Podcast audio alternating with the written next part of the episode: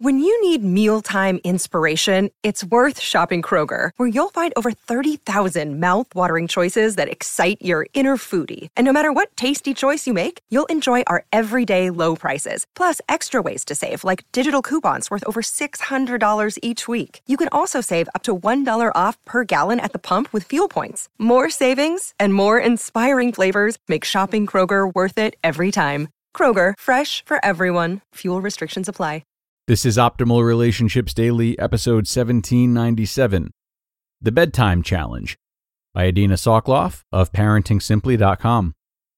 Hello, everybody, and welcome back to another parenting edition of ORD. I'm Greg Audino, your host and narrator. Happy to be with you once again. And like yesterday, we will be turning to a Q&A segment once again. Another one on behalf of our contributor today, Adina Soclof. We're going to hear her response to one of her readers who is having a difficult time managing their emotions when their kids won't cooperate at bedtime, making it a much longer process than they feel it should be. So let's get into this post now and optimize your life. The Bedtime Challenge by Adina Soclof of ParentingSimply.com. Dear Adina, I have five kids ranging in the 2 to 11 year old range. Bedtime is really difficult. No one goes to sleep when they're supposed to. It takes two hours for them to get settled. Then there's always the last minute whining that they need water, the bathroom, or one more kiss. Is there any way that I can take control of bedtime? I always end up yelling, and it's so unpleasant. Number one, two hours is normal. I hate to be the bearer of bad news, but getting five kids into bed can take two hours. Between the bathing, evening snack, teeth brushing, reading bedtime books, and all the other last minute things that crop up, two hours is pretty good. One mom that I know told me that she would always get so annoyed with her kids at bedtime because it took so long for them to get settled.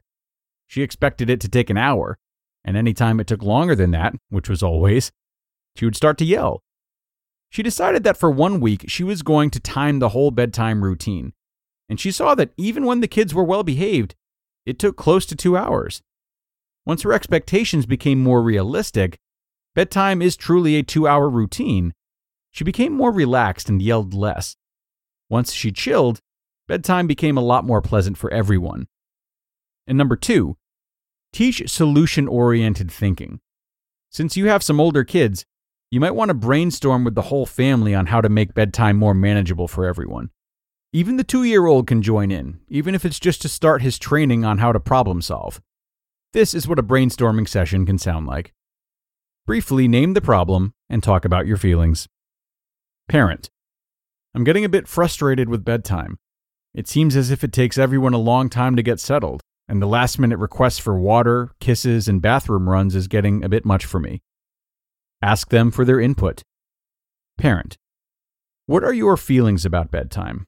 Be ready for lots of complaints. It's helpful if you write them all down. Kid 1. You always spend more time with Sarah than me. Kid 2. Kayla makes so much noise and I can never go to sleep. Kid 3. What am I supposed to do? I'm always thirsty before I go to sleep. I need water. And Kid 4. I don't like sleeping without my nightlight, and Kayla makes me turn it off. Parent, I'm glad you told me your feelings on this. This sounds like a big problem for you all as well. This family makes a good team. We'll figure it out. Let's all think of ways to help bedtime go smoothly. Write down all ideas without evaluating them. Kid 1. Spend 10 minutes with me every night. Kid 2. Get me earphones. Parent.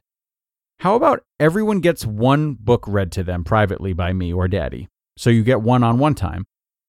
Kid 3. Put water near my bed. Parent. Everyone gets to decide how many kisses they want when I leave the bedroom, and that will be all until the morning. Kid 4. Get me my own room. Parent. Everyone needs to go to the bathroom right before bed for the last time. At 9 p.m., no matter what, everyone needs to settle down. It's about that time that I get really tired and need to start getting ready for bed myself. Review all the ideas. Okay, let's see what ideas we like and what we don't like. Let's start with Kid 1's suggestion spending 10 minutes with me at night. I think we could work that out. Would it be okay if it wasn't me sometimes, but daddy who spends that time with you? Would anyone else want 10 minutes a night? Everyone wants that. Great. Let's try that out, and maybe that can also be the time that we read together. Okay. I think I actually have earphones, so that can work, and putting a cup of water near your bed can work too. I think someone should be responsible for that, because I'll probably forget. Kid 4, thank you for volunteering to get water for everyone. Kid 4, I don't think getting your own room is going to work. What should we do about the nightlight? Kid 3, you think if we move the nightlight to a different outlet, it won't bother you so much? Okay, let's try that. I also really want to reiterate that 9 p.m. needs to be the final time for requests unless there's an emergency. All right, I think we have some good ideas. Let's try those for now and see how it goes. We can meet and reevaluate next week. Adina here again. What if it doesn't work out? There will be some confusion as you start implementing the new rules and suggestions. It does take some time for everyone to get used to new routines, and they most probably will test you to see if you will stand firm behind the limits and new rules that you're trying to implement. Try to enforce the new limits. I know you want another kiss. The problem is, I gave you two kisses, and that's it for the night. Uh oh, I see it's after 9 p.m. You know what that means. If you see it really isn't working out and not everyone is keeping their side of the bargain, you can just meet again and have another brainstorming session. You just listened to the post titled The Bedtime Challenge by Adina Soclof of ParentingSimply.com. And a great post from Adina today. Thanks a lot to her for this one. I don't know about you all, but I love all the exchanges that she puts in her articles. To me, they make them so relatable, they're easy to follow, and the story element really pairs nicely with the instructional component. Um, anyway, I also love these imaginary dialogues because a big part of her teaching is encouraging conversation and teamwork.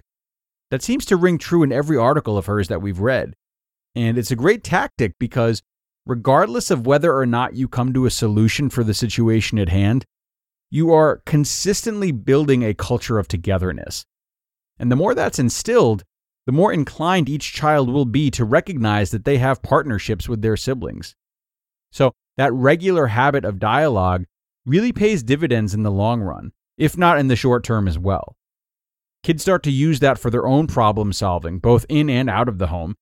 And eventually, that consideration for others from the get go prevents these types of arguments from starting in the first place. So, another great example set by Adina today. It's time to wrap things up for now, though, everybody. As always, I thank you for being here today and every day. Your listenership is what helps keep the lights on around here, so we are forever grateful. Enjoy the rest of your day, folks, and I hope to see you tomorrow for another parenting post. That's where your optimal life awaits.